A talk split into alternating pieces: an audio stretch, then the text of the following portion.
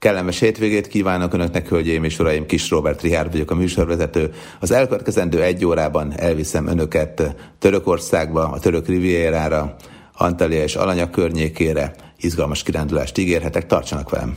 A magyar turisták ismét nagy számban keresik fel a török Riviera pazar tengerparti szállodáit. Egyik kedves ismerősöm most érkezett haza, egy négy tagú család most fog indulni, és az az igazság, hogy a törökországi utazások azért mindig jellemezték a magyarországi küldőpiacot. Hogyha megnézzük az első időszakot, akkor az isztambuli bőrtúrák, bőrkabáttúrák voltak azok, amelyek rendkívül népszerűnek bizonyultak. Ezek klasszikusan autóbuszos utazások a rendszerváltás környékén. Én magam is kipróbáltam kemény volt. Tehát amikor visszafelé a török-bolgár határon éppen váltás volt, hát kaptam hideget, meleget az utastársaktól, Konkrétan az történt, hogy elmentünk erre a túrára, ez szerencsére azért nem olyan volt, hogy rögtön utána vissza is fordultunk, mint amikor a non-stop túrán részt vettem Velencében, hanem megszálltunk pár napot, úgyhogy volt arra idő, hogy mindent megnézzünk, de nem volt azért tökéletesen annyi idő, mint amennyit én szerettem volna eltölteni a Topkapi palotát néztük meg, és bevallom őszintén, én nagyon kíváncsi voltam az itteni történelmi erekjékre. Eleve történelem szakon az egyetemen nagyon sokat tanultunk erről a korszakról, később egyébként a jogi egyetemen is rengeteg mindent tanultunk. Kíváncsi voltam az értékekre, és azt gondoltam, hogy hát ha most véletlenül egy olyan 20 percet kések, 15 percet az autóbusztól, hát talán nem akkor a főben járó bűn. Hát de az volt, örülök, hogy egyáltalán megvártak, mert hogy állítólag emiatt úgy értünk oda a határra, hogy pont a váltásra, hát gondolom azért jó volt valamire fogni. Minden esetre iszonyatosan sokat kellett várnunk, aztán még amikor átjutottunk Bulgáriába, akkor azt mondtuk, hogy hú, hát már nem sokára tényleg látni fogjuk azt, hogy mikor érünk haza. Hát minden esetre egy Isztambul-Budapest non-stop túra, azért ez a kemény dolgok közé tartozik. Nekem voltak nagyon durva buszos útjaim. A Budapest Isztambul az mondjuk olyan közepesnek minősíthető, mert azért viszonylag kényelmes volt az autóbusz, és legalább a haverom mellett ülhettem. A Sopron, Velence, a Velence Sopron, hát ott még normális helyet se kaptam, és nem a nővérem mellett ültem, hanem teljesen máshol, mert a kocsiban ülve vártuk, hogy hol lehet az autóbusz, aztán kiderült, hogy már rég bennáll, és akkor már nem tudtunk egymás mellé ülni, úgyhogy szörnyű volt az ott lét az tetszett, de hát az biztos, hogy még egyszer ilyet nem csinálnék.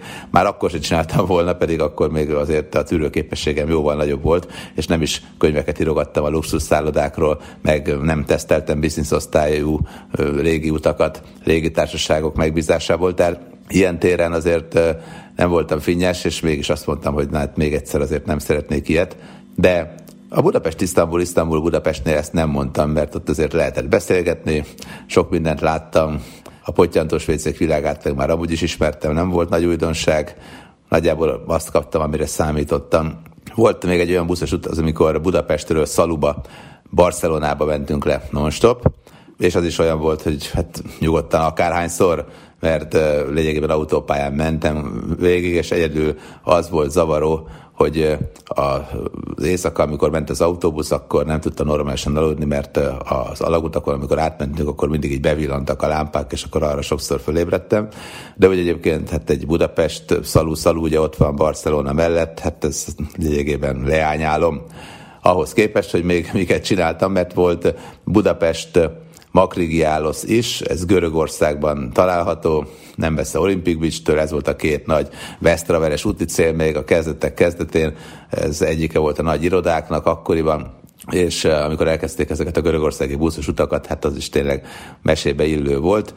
Én két hétig voltam ott, és elmentem még Krétára is, ott is ilyen éjszakai buszozással, tehát azt kell mondanom, hogy azért tényleg eh, nehéz azt mondani, hogy gyerekkoromban, hát gyerekkoromban, hát egyetemista voltam, és már a rádióban dolgoztam, onnan volt pénzem. Tehát ebben az időszakban azért kipróbáltam a jót, nem is szoktam le róla, tehát elmentem azért a braziliai labdarúgó világbajnokságra, és úgy, hogy egy hátizsákot vittem magammal, és abba is csak a fényképezőgépen meg pár darab tisztálkodó szer volt fogkefét már mindig a helyszínen vettem, meg ruhát is, mert mindig a brazil válogatott mezeiben jártam, aztán ugye pár filléres mezeket néha, hogyha már nagyon szétszakadtak, összekoszolódtak, akkor eldobtam, azt vettem másikat. Tehát sok minden ilyet csináltam, nem csak azt vártam, hogy a Mandarin Oriental Rolls Royce jöjjön ki értem a repülőtérre. Minden esetre a Budapest-Isztambul, Isztambul-Budapest túra azt mondom, hogy vállalható volt, ahhoz képest, hogy mennyi mindent kaptam Isztambultól. Hát először is a Topkapit meg tudtam nézni, még akkor is a haragudtak. Ezután kérek elnézést 1990, nem tudom, egyes vagy kettes utastársaimtól, de lehet, hogy 90 volt, már nem is tudom. Szóval tényleg fantasztikus volt, nagyon érdekes volt az Aja Szófia székesegyház megtekintése, a kék mecset megtekintése, ugye az Aja Szófia is mecset lett, de hát nagyon sokat olvastam, tanultam ezekről is. A nagy bazár hangulata tényleg elképesztően érdekes. Azóta már változott, Isztambul voltam, utána jóval később, és ma már egy modern nagyváros, egy lüktető nagyváros sok-sok izgalmas dologgal. Hát akkoriban is azért még azt láttuk, hogy, hogy nagyjából a mi rendszerváltáskori énünkhöz képest inkább a nyugat színvonalát tükrözte jó pár dolog, de hát azért ott volt mindenhol a kelet igézete is. És hát ha már a nyugatnál, keletnél, Európánál, Ázsiánál, választóvonalnál tartunk, akkor elmondom, hogy természetesen, amikor először voltam Isztambulban, mindenképpen az volt a vágyam, hogy akkor átmenjek a híres szoroson, és mondjuk fürödjünk esetleg a tengerben Ázsiában. Hát ez milyen buli már Ázsiában a tengerben fürdeni. Úgyhogy a kedves barátommal szépen valamilyen közlekedési eszközzel, talán helyi busszal, vagy nem tudom mivel, de átmentünk a hídon, és a másik oldalon elhatároztuk, hogy akkor megfürdünk a tengerbe. Hát Isztambulnál itt a szorosba fürdeni azért nem olyan, hogy egy vakációt, luxus vakációt becserélnénk a török tengerparton, mert hogy ez klasszikusan olyan, hogy hát, ilyen hajók járnak, ipari létesítmények vannak, de láttuk, hogy gyerekek is fürdenek, helyi gyerekek fürdenek, és hát gondoltuk, hogy ha nekik megy, akkor nekünk is menni fog. Úgyhogy azon a részen, ott a híd tövében, ahol láttuk, hogy mindenki békésen fürdőzik, és vadul lúbicka a vízbe, ott mi is levetköztünk, fürdőnadrára kinhagytuk a kis hátizsákot, és beugrottunk a vízbe. Hát a probléma az volt, hogy láttuk, hogy visszafelé már azért nehéz lesz a dolog, mert hogy körülbelül olyan két és fél-három méteres volt az a rész, ahol ugye beugrottunk a vízbe, nagy beton terület volt végig, és ilyen magas volt a betonrámpa, és hát visszafelé pedig azt hittük, hogy van valami kis kikapaszkodó lépcső, hát volt is, de lényegében így, hogyha nagyon-nagyon ügyesek voltunk, akkor a karunkkal éppen elértük az első fokot, és oda fel kellett húzózkodni, és utána a több meg valahogy fölmászni. Hát eszembe jutott, hogy Torna Orán Miska bácsi miket követelt, úgyhogy nem volt egyszerű, hát végül is valahogy úgy kituszkolta egyikünk a másikat, hogy nem tudom, a vízbe volt, és akkor a vállára állt, akkor valahogy fölérte, kihúztuk magunkat, és akkor aki fölért elsőnek, az valahogy lelógatta a kezét, tehát nem emlékszem már, hogy hogy csináltuk, de az biztos, hogy a legdurvább az isztambuli fürdőzésben az volt, amikor kimentünk olyan helyről, ahová be se kellett volna menni. Hát persze vettünk szuvenírt, bőrkabátot nem, bár tudom, hogy tele volt az autóbusz bőrkabáttal, meg olyan csomagokkal, hogy valahova mélyére ástak négy-öt bőrkabátot. Megmondom őszintén, én ezekből a bizniszekből úgy kimaradtam. Tehát ott voltam nagyon sok olyan járaton, ahol nem tudom, aranyat hoztak erről a helyről, arról a helyről, a másik helyről, meg nem tudom, zoknikat, a zokni biznisz is működött, meg cipőt hoztunk innen-onnan. Tehát nekem utoljára akkor volt ilyen, amikor kimentünk Csehszlovákiába anyukámékkal, és elő Lukas rongyos tornacipőt kellett felvennem, mert anyám akart venni nekem új tornacipőt, és akkor azt kidobtuk, és a lábamra oda került a csodálatos, fantasztikus cipő. De hát ebben ugye semmi szabálytalan nem volt, mert nem volt nála másik cipő. Ez egy volt. Úgyhogy ez volt a maximum. Amikor én utazgattam, én lényegében sose hoztam olyat, amivel problémám lett volna a határon, mert nem is volt ilyen késztetésem, én a világot akartam látni, sok mindent megismerni, emberekkel ismerkedni, stb. És hát itt Törökországban se vásároltam bőrkabátok sokaságát, azt hiszem talán pár darab zoknit vettünk, ennyi volt a maximum, de azt is azért, mert az okni árusok azok így ellepték az utcákat, és az egyik már addig nyaggatott, hogy inkább fizettem csak, hogy hagyjon minket békén. Isztambul ma már egy olyan multikulti település, ahová csak elmegyünk repülővel, és utána belevethetjük magunkat akár az éjszakába, csodákat láthatunk, menő üzleteket, tehát most már sok minden változott, és azt kell mondanom, hogy valóban nagyon élhető város. Azért is tudom ilyen jól, nem csak azért, mert voltam még a koronavírus járványt megelőzően pár évvel ezelőtt, hanem azért, mert az egyik kedves barátomnak a lánya ide ment férjhez, és hát azért sok mindent hallottam így mesélésekből is. De persze a mai műsorban főleg arról mesélek, hogy a török rivierának mi a titka. Tehát miért van az, hogy különjáratú gépekkel elmegyünk itt eh, erre a vidékre, Antaliába, Alanyába, és eh, a partszakasz körül sorra látogatjuk a luxus szállodákat, és az ultra all-inclusive hotelek vendégei, magyarok is bőséggel. Nos, hát pont ez a titka az egésznek, ez az Ultra All Inclusive szolgáltatás. Ezt a törökök azért nem olyan régen fejlesztették ki, meg maguk a szállodák sem annyira régiek. Én még emlékszem arra az időszakra, amikor felépült a Topkapi Palasz, talán a török rivérának az első legendás szállodája, és aztán utána jött a többi tematikus szálloda, Lara és Aksu körül. De akkor ott volt a Topkapi, és egy ilyen közepes út, félig földes út vezetett itt egy kicsit azért le volt aszfaltozva már a végén, és egy hatalmas nagy kukoricás volt még ott. Amikor kiléptünk a topkapiból, akkor a kukoricás tövében volt az autókölcsönző, ami abból állt, hogy négy-öt autót odahozott valaki, és akkor meg lehetett vele alkudni. Na most utána pár évvel később, nem tudom, 6-8 évvel később oda mentünk, és a Topkapi Palasz mellett már négy vagy öt tematikus szálloda állt, és volt egy kétsávos út. Aztán tíz évvel később meg kétszer kétsávos, tehát négysávos út volt már, Lara és Axu környékén mesés utak, kiszolgáló személyzet, mindenhol ilyen kis benzinkutaknál üzletek, parkok, tehát rengeteg csúszdapark épült, és hát egymást érték a szállodák, tehát hatalmas, robbanásszerű fejlődés volt itt a török tengerparton, és örülök, hogy így a nagyobb epizódoknál sikerült ide eljönni, voltam tanulmányúton is, meghíváson is, Hát itt általában bevallom, meghívtak ezeknél a szállodáknál, ez nem volt túlságosan bonyolult, mert a törökök azért ilyen téren, meg az egyiptomiak nagyon sok tanulmányutat szerveznek, meg könnyű velük így boltolni. Hát mondjuk Franciaországban meg lehetetlen szinte, tehát elmondom, hogy jöttem, magyar újságíró vagyok, veri híres, hát ez nagyjából semmire nem elég, de Törökországban ez működik, és hát itt azért tényleg megmutattak sok-sok csodát. Azt gondolom, hogy sok csodát tudtak a törökök létrehozni, főleg azért, mert német, angol és török tőke egyaránt öntötte ide a pénzt, és talán a koronavírus járványt megelőző időszakban az orosz-török konfliktus volt egy kicsit, ami egy picit megrengette ezt, aztán a koronavírus nagyon megrengette, sokan meg is szabadultak a szállodáktól, ár alatt is néha, és aztán most megint elkezdtek jönni a vendégek.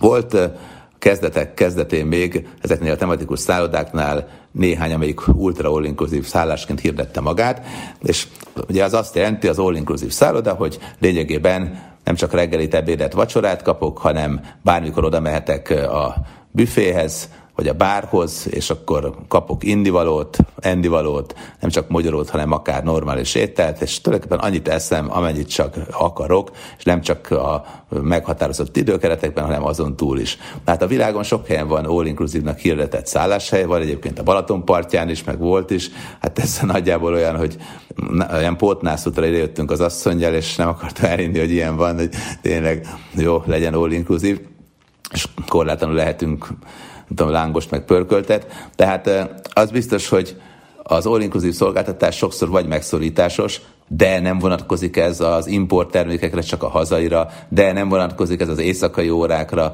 de nem vonatkozik ez erre, az arra. Maldiv szigeteken is volt olyan, hogy all inclusive, persze akarszalag, de azért a frissen fasált gyümölcsökre már nem vonatkozik, bizonyos bárokra nem vonatkozik, és akkor mindig van valami megszorítás. Hát tudják, mint a szerződéseknél az apró betűs rész az ultra all az volt a lényege itt a török szállodákban, hogy nincs apró betűs rész, mindenre vonatkozik, mindenből annyit eszünk, kiszunk, amennyit akarunk. Oda megyünk, kinyitjuk a minibárt, megiszunk mindent, újra töltik. Oda megyünk a pulthoz, kérünk normális nyugati italokat, nem vizezik fel, megisszuk.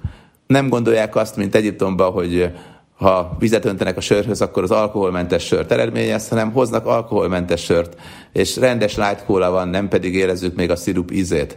Tehát tényleg az ultra all inclusive az azt jelenti, hogy valóban korlátlanul fogyaszthatunk, degeszrehetjük, ihatjuk magunkat, még a minibárt is kifogyaszthatjuk, és minőségi termékekkel. Hát nyilván, hogyha egy Michelin csillagos étterembe elmegyünk, akkor ott azért más kategóriát kapunk, mint mondjuk az Ultra All Inclusive-ba, tehát annyira azért nem jó, de az átlagos szállodában, hát én láttam már jó pár szállodai konyhát, hogy szerintem elmesélném, akkor nem mennének nyaralni két évig, de minden esetre nagyon-nagyon sok olyan hely van, ahol azért fogalmazunk úgy, hogy optimalizálják a vendéglátási tevékenységet. Hát itt a törökök tényleg minőségi termékeket, normális alapanyagokat szereznek be, és ezekből korlátlan a kínálat. Tehát valóban úgy érezzük, hogy most aztán jó termékekből eszünk, iszunk, mulatunk, semmire sincs gondunk, és mégse kell elmenni lovaskatonának. De hát kétségtelen, hogy az ultrainkluszív szállodai szolgáltatás a törököknél nagyon jó, merem állítani, hogy a legjobb a világon, beleértve a Dominikai Köztársaságtól, akár ázsiai területekig nagyon sok mindent, és tényleg a klasszikusokat, klasszikus ülőparadicsomokban ezt mind kipróbálta, még Amerikában is van hasonló, bár ez sokkal ritkább, mert ott azért mind a kiszolgálás, mind pedig az élelmiszer ilyen értelemben drága, de mondjuk Dominikai Köztársaságban, Egyiptomban nagy divat ez az all-inclusive szolgáltatás, Törökországban pedig ez az ultra all-inclusive. Ami még nagyon jó, hogy friss gyümölcsök bőven vannak, ha valaki egészségesen akar táplálkozni, azt is megteheti, tehát nem csak a pizza, meg a az izgalmas kis ragacsos, édes, szirupos sütemény az, amiből korlátlanul fogyaszthatunk, hanem sok minden más is van. Valóban nagyon jó a kínálat. És ami még nagyon jó, hogy ugye érdekesek maguk a szállodák, mondtam, hogy a Topkapi Palasz például nagyon érdekes, aztán fölépítették a Kremlüt kicsiben, megcsinálták a Vasili Blazsendei székes egyházat, és olyan, mint hogyha Moszkva közepén sétálnánk, csak most itt úszómedence van, meg nagyon jó meleg.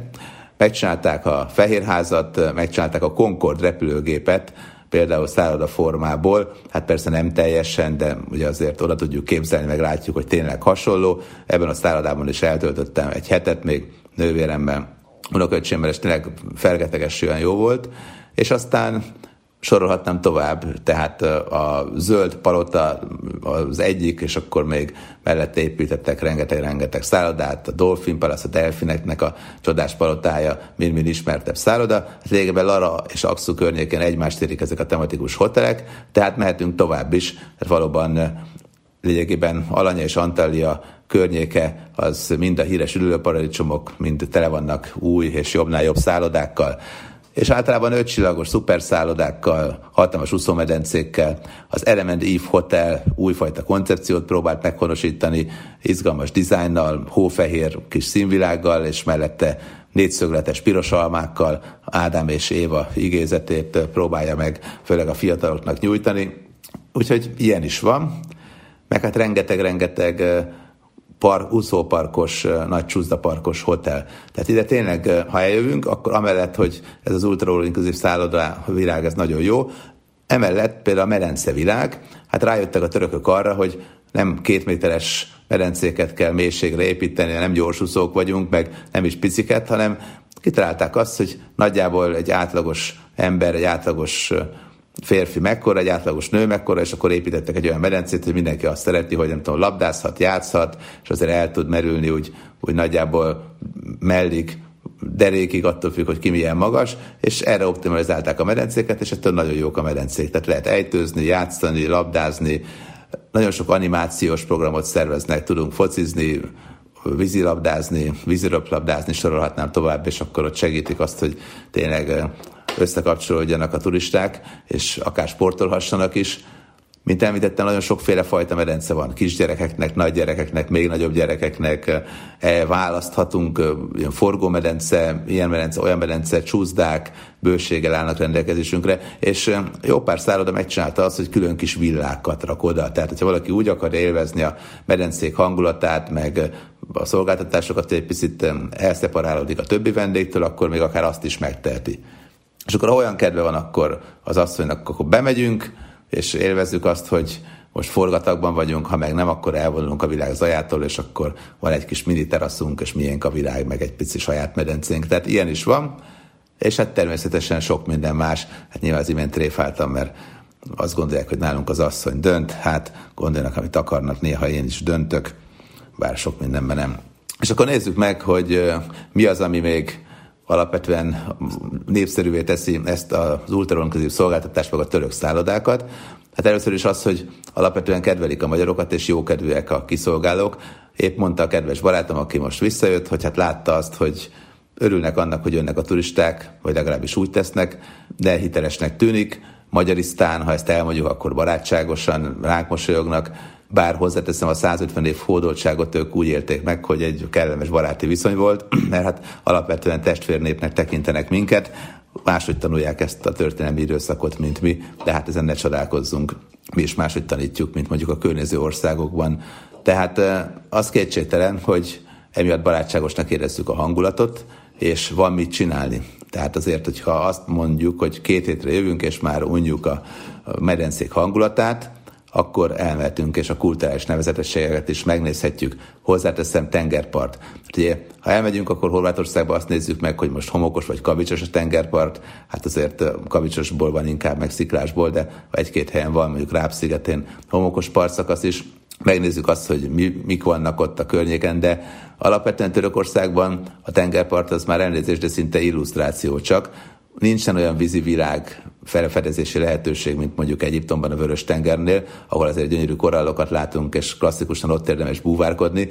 Nekem értelem nem is tudnék olyat mondani, hogy Törökországban van egy ismerősöm, aki búvárkodott. Hát azért nem hiszem, hogy ne lenne, de nem hallottam még arról, hogy itt ilyen élet lenne, mert hogy eleve már a tengerpartra is kevesebben mennek le. Az ultra all inclusive szállodák világa mindenkit egy kicsit bűvöletbe ejt, ott maradunk a medencénél, koktélozunk, iszogatunk, eszegetünk, szórakozunk, sportolunk, játszunk, és el vagyunk, mint a befőtt. És elmegyünk esetleg a tengerpartra egy picit, de maximum lubickolni egy kicsit. Kellemesen meleg a tenger, meg homokos a tengerpart, csak annyira jó a szálloda, hogy nem akarjuk elhagyni. Tehát az biztos, hogy ilyen téren valóban nagyon nagy vonzerő. A tengerpartban, hát fehér homokra ne számítsunk, viszont nincs is éles kagyló vagy tengeri sűn, tehát veszélyes élőlényről nem nagyon hallani. Cápatámadásról szinte semmit, hát ahhoz képest ugye, hogy tudjuk jól, azért sármelsejek meg hurkada környékén bizony előfordulnak cápák jóval gyakrabban. Tehát ilyen téren itt nincsenek, drágább, sokkal drágább. Tehát, hogyha megnézzünk egy egyiptomi egyhetet és egy törökországi egyhetet, hát akkor igazából nem lehet szinte összehasonlítani, annyival drágább, annyival kerül többe a törökországi szállodáknak a foglalása. Hozzáteszem, nagyon érdekes, hogy amikor az elején bevezették az ultra szállodák szolgáltatásait, és tényleg jöttek a turisták, akkor mi magyarok gond nélkül be tudtunk nevezni egy ilyenre, mert nem volt arányaiban olyan drága a törökországi nyaralás, mint amilyen jó volt a szolgáltatás. És aztán nem csak a német turisták meg az angolok kaptak erre rá, hanem az oroszok is, és hihetetlenül sokan elkezdtek jönni, és vitték fel az árakat. Tehát többszörösére felvitték a törökországi szállodárakat. Aztán a koronavírus járvány most megint egy picit levitte, tehát ahhoz képest, hogy mi lett volna, hogyha továbbra is ilyen zsúfolt marad a foglalás, és ilyen 80-90 százalékon dübörögnek a szállodák a főszezonban, tehát ehhez képest azért most még mindig drágább, sokkal-sokkal drágább mondjuk egy egyiptomi nyaralásnál. A törökországi ultra all szállodák világa viszont azért nem elérhetetlen, tehát nem az van, mint amikor mondjuk 2019-ben már a Maldív árszínvonalával vetekedett egy komolyabb ultra all a családi ellátással, mindennel együtt a világa. Meséltem már önöknek arról, hogy milyen volt az, amikor isztambuli izgalmas bőrkabátúrán vettem részt, arról is, hogy hogyan kezdett el kialakulni Antalya és Alanya környékén a tematikus szállodák sora,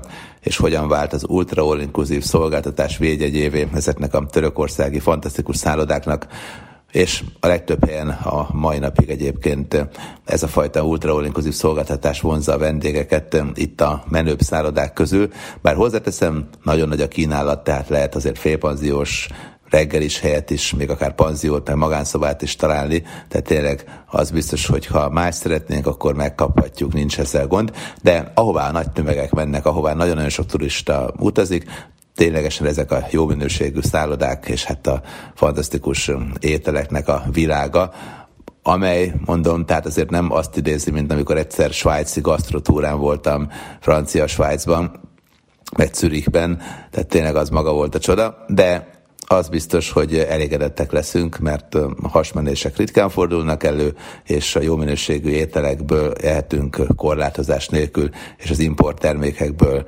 meg mindenféle más termékekből is bőven tudunk falatozni.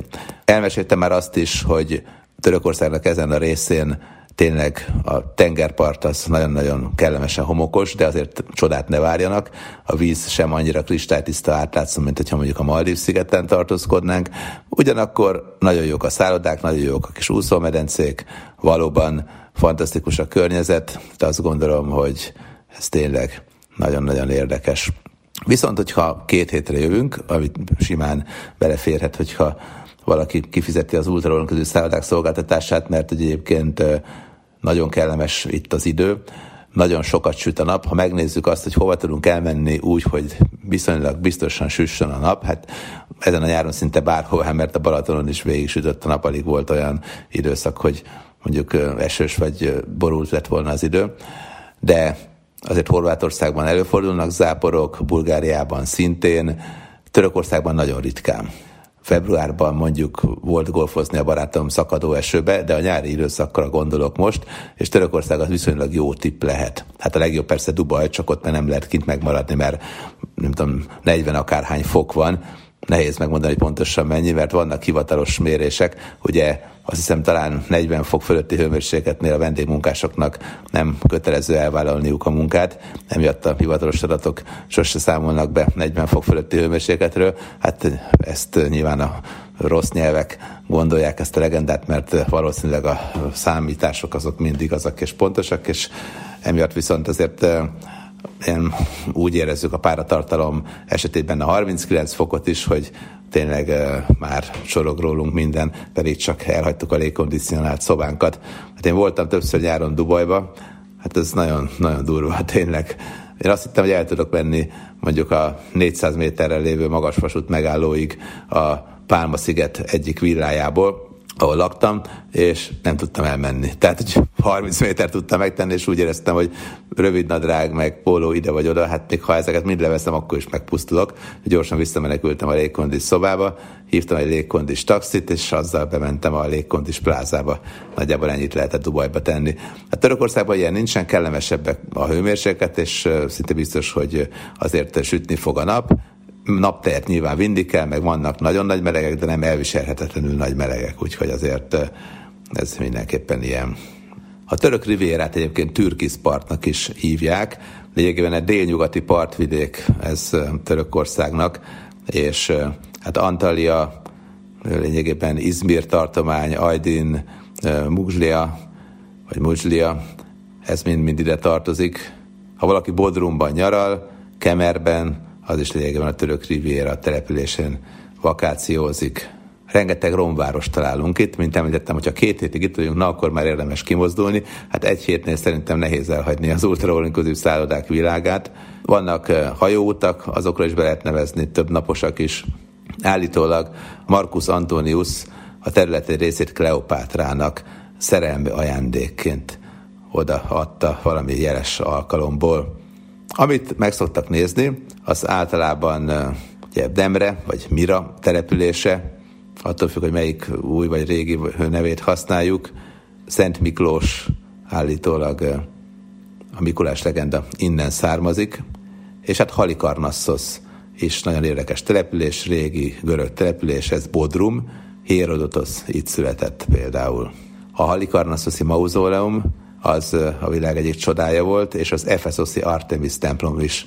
A Halikarnassoszi mauzóleum azt Mausolos persa király és felesége számára építették, görög építészek tervezték, és a díszítő szobrokat az ókor híres szobrászai csinálták, valóban elképesztő volt, és hát innen származik a mauzóleum szavunk is, mert hogy Mausolos nevőre vezethető vissza minden ilyen síremlék nagy csodának tartották. Aztán olyan sok volt errefelé a földrengés, hogy az egész romba dőlt. Aztán, amikor később a Johannita lovagok bevették a várost, akkor szépen az egészet elhordták, és a Bodrumi erődbe beépítették.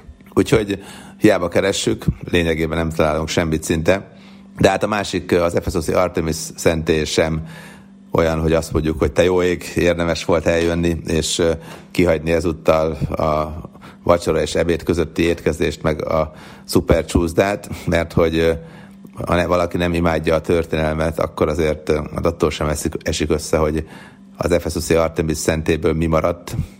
Persze vannak azért szép oszlopok, elmerenkedünk ezeken, hogyha szeretjük az építészetet, de úgy egyébként Isten bocsássa meg, hogy ilyet mondok, de kihagyható. Ami talán viszonylag elérhető és jól néz ki, az Pamukkale. Ha valaki volt már Egerszalókon, akkor hát hasonló képződményt képzeljen el. Régen annyiban jobb volt, hogy még lehetett a fantasztikus hófehér kis mészkőképződményeken, meg cseppkőképződményeken sétálgatni és fürödni is a kis természetes medencékben. Ez valóban fantasztikus érzés volt. Most megcsodálhatjuk ezeket, fürödni pedig elmehetünk a Herkules egykori fürdőjébe, ami nem messze innen található, és hát én oszlopok között mártózhatunk meg a vízbe. Ez is kellemes élmény. Én régen azt hittem, hogy a Cseppkőbarlang az egyetlen, ahol ilyen cseppkőképződményeket, meg ilyen mészképződményeket láthatunk ilyen csodálatos formában. Aztán elmagyarázták, hogy lényegében melegben is ez a mész kibocsátás, ez ilyen medencéket eredményezhet, mint ami Egerszalókon is van, meg Pamukkaléba. Úgyhogy Pamukkaléba érdemes elmenni. Én mindig autót béreltem, és azzal mentem, de szervezett utak is vannak, akkor nem kell gondot fordítani arra, hogy merre, hogyan menjünk. Hát persze manapság már az internet világában ez szerintem nem igazán gond. Én sokszor voltam még úgy, hogy egy térkép alapján, hát úgy se tévedtem el egyszer sem. A Taurus hegység még nagyon érdekes, itt szuper vizeséseket találunk, valóban látványos vizeséseket, bár hozzáteszem, hogy augusztus végén már ezek közül néhány eléggé csekély vízű, úgyhogy ez, ez is olyan, hogy akkor nézzük meg, hogyha mondjuk vagy októberben vagyunk errefelé, vagy esetleg májusban, vagy már olyan hosszú ideje vagyunk ott, hogy mondjuk az ultra all szállodák világát. Ami számomra egy picit érdekesebb volt, amikor szállodatúrára indultam, és Szide, Belek, meg Gölynük, Tekirova településeket, meg Axalaru településeket úgy néztük meg, hogy szinte minden komolyabb szállodába elmentünk. Hát a végén az ember már úgy elfáradt, hogy úgy érzi, hogy most már semmi sem érdekli, csak fürödhessen egy picit, vagy üldögéljen le, de valóban fantasztikus szállodákat néztem meg, ezeket a tanulmányutakat nagyon szerettem, főleg, hogyha mondjuk már 6-8 szállodában maximálták a napi penzumot, tehát voltak azért keményebb időszakok is. Aspendos még híres a görög színházáról, megmaradt ókori színházáról, és itt gyakran előadásokat is láthatunk. Az egyik talán éjszaka ilyen táncos előadást néztem meg, az valóban pazar, bár megtanultam azt is, hogy azért vinni kell valamilyen kis párnát a fenekünk alá, mert hát ezek a kőszínházaknál ugye kemény a kő, ilyen egyszerű dolog ez. Szide városa még nagyon érdekes, található itt egy fantasztikus piactér, római terület, római részek is, de a legizgalmasabb Apollon temploma.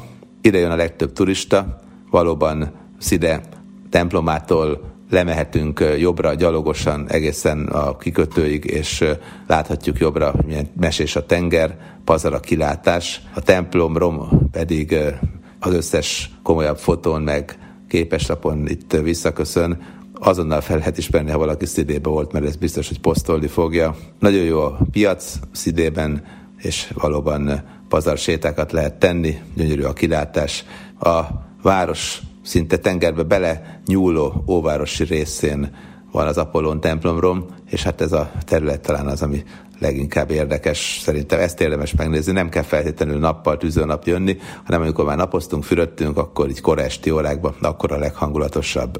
Kappadókiáról pedig annyit, hogy lényegében a vulkáni tufa világába érkezünk, ezeket formálta meg a szél, meg az eső, meg minden más, és van egy nemzeti park, a Göreme Nemzeti Park, itt tényleg ezek a furcsa képződmények olyanok, mint hogyha egy csomó cukorsüveg az égnek meredne, ilyen barna cukorsüveg, amiben még valaki bele is harapott 8-10 helyen, mert ilyen lukacsos, furcsa kis cukorsüvegszerű, kúpszerű képződmények sokaságát látjuk. Amerikában láttam hasonlót a Red Canyonnál, csak azok vörösek voltak, ezek meg barnák Kappadókiában. A török bazárokban is tudunk persze alkudni, de hát korán sem olyan keményen, mint mondjuk Egyiptomban, és itt is elvárják a borravalót, de korán sem annyira, mint Egyiptomban, ahol barátom mesélte, hogy a repülőgépet hiába fizették ki, nem akarták addig megtankolni, amíg baksis nem adtak a személyzetnek, és hát ez egy természetes dolog szinte, anélkül nem is működik semmi Egyiptomban. Itt azért, itt azért működik.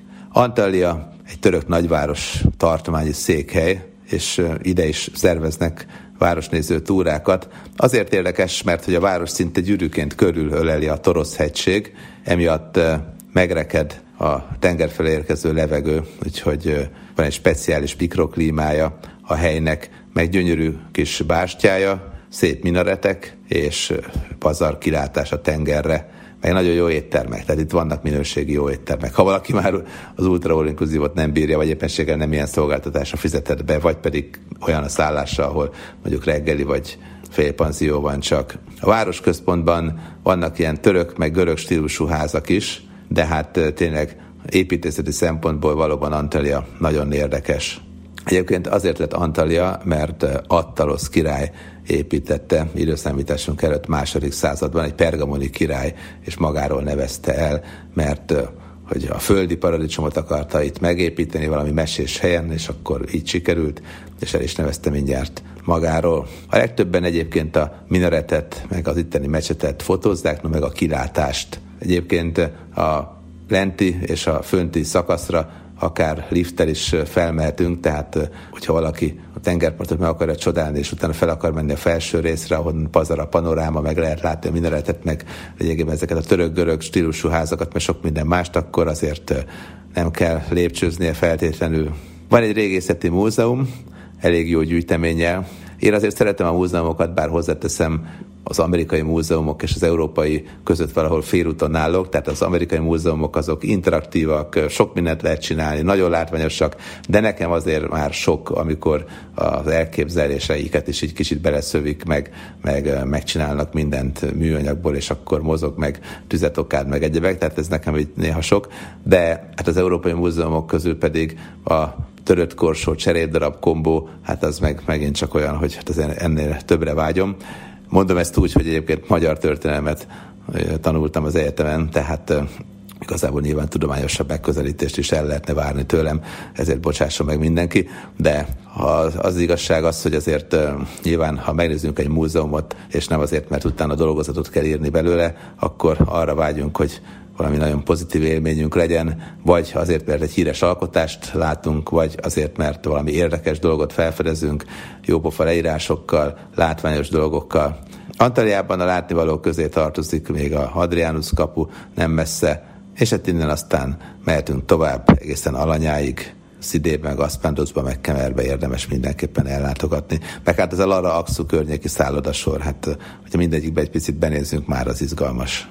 Emlékszem, van egy ismert televíziós kolléga, és amikor én Törökországban voltam forgatni, még Sára Balázs operatőr barátommal, akkor hát emlékszem, hogy tényleg azért volt már tapasztalatom, mert előtte már forgattam ugye a Hello világba, és megint kimentünk, nagyjából tudtam, hogy mire készüljek, vittem például bankkártyát, hát aztán sorba kellett állni, de csak tudtam felvenni valamennyi pénzt, és hát amellett, hogy már megvoltak az úti költségre valók, így feltérképeztem a tájat, és akkor elkezdtünk kirándulogatni, ide mentünk, oda mentünk, hát akkor néztük meg, ugye az FSOC Artemis szentét is, meg sok minden mást, meg interjúkat készítettünk, de lényegében állandóan úton voltunk, és akkor egy keveset tudtunk néha fürdeni, de igazából mindent szinte felvettünk az ókori illemhelyektől kezdve egészen az oszlopsorokon átsorolhatnám tovább. És van egy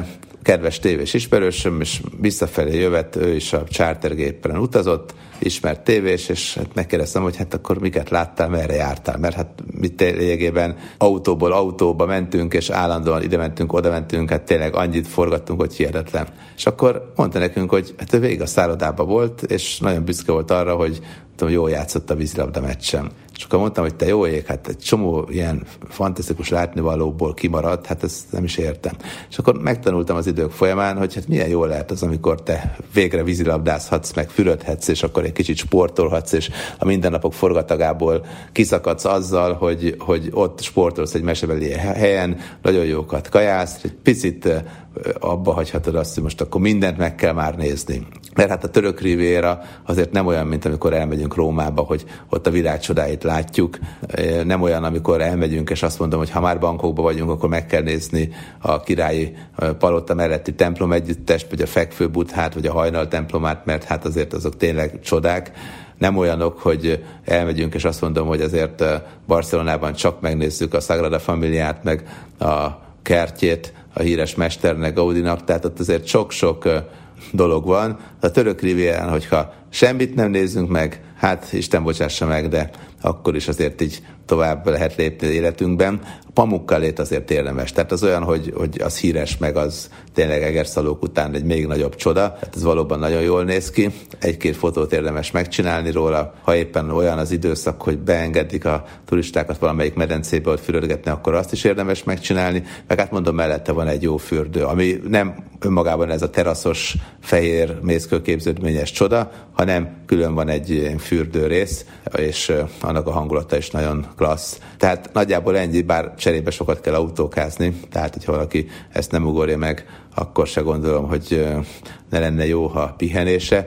De emellett, hogy most bemegyünk, vagy nem megyünk Antaliába, Alanyába, elmegyünk este az Aspendoszi kőszínházba. Hát ami még nagy dolog az az, hogy általában ezekben az ultra all szállodákban olyan animációs programok vannak, hogy hát valóban maga a csoda. Tehát azért ne úgy képzeljék el, hogy van három fiatalember, aki éppen a nyári gyakorlatát tölti, és egyetemisták egyébként, és valamit produkálnak, meg zenélnek, meg gitároznak, hanem komplet betanulnak olyan darabokat, hogy ihaj sohaj. Hát az operaház fantomját láttam, amit animátorok előadták, de jó ég mondom, hogy ez egészen élvezhető tehát sok-sok csodát láttam, valóban ilyen ismertebb, híresebb darabokat, egyszerűbb darabokat, helyi táncosokat, tényleg nagyon jó programokat csinálnak a szállodában, hogy ne is kelljen elmenni onnan, tehát olyan este 8-9 körül kezdődnek ezek, és tartanak olyan 10-11-ig. Sokszor 10 órakor már kevésbé zenés dolgokat adnak elő, tehát inkább azt mondom 8-tól 10-ig, de utána még évfélig biztos, hogy van valami kis lazulási lehetőség, tehát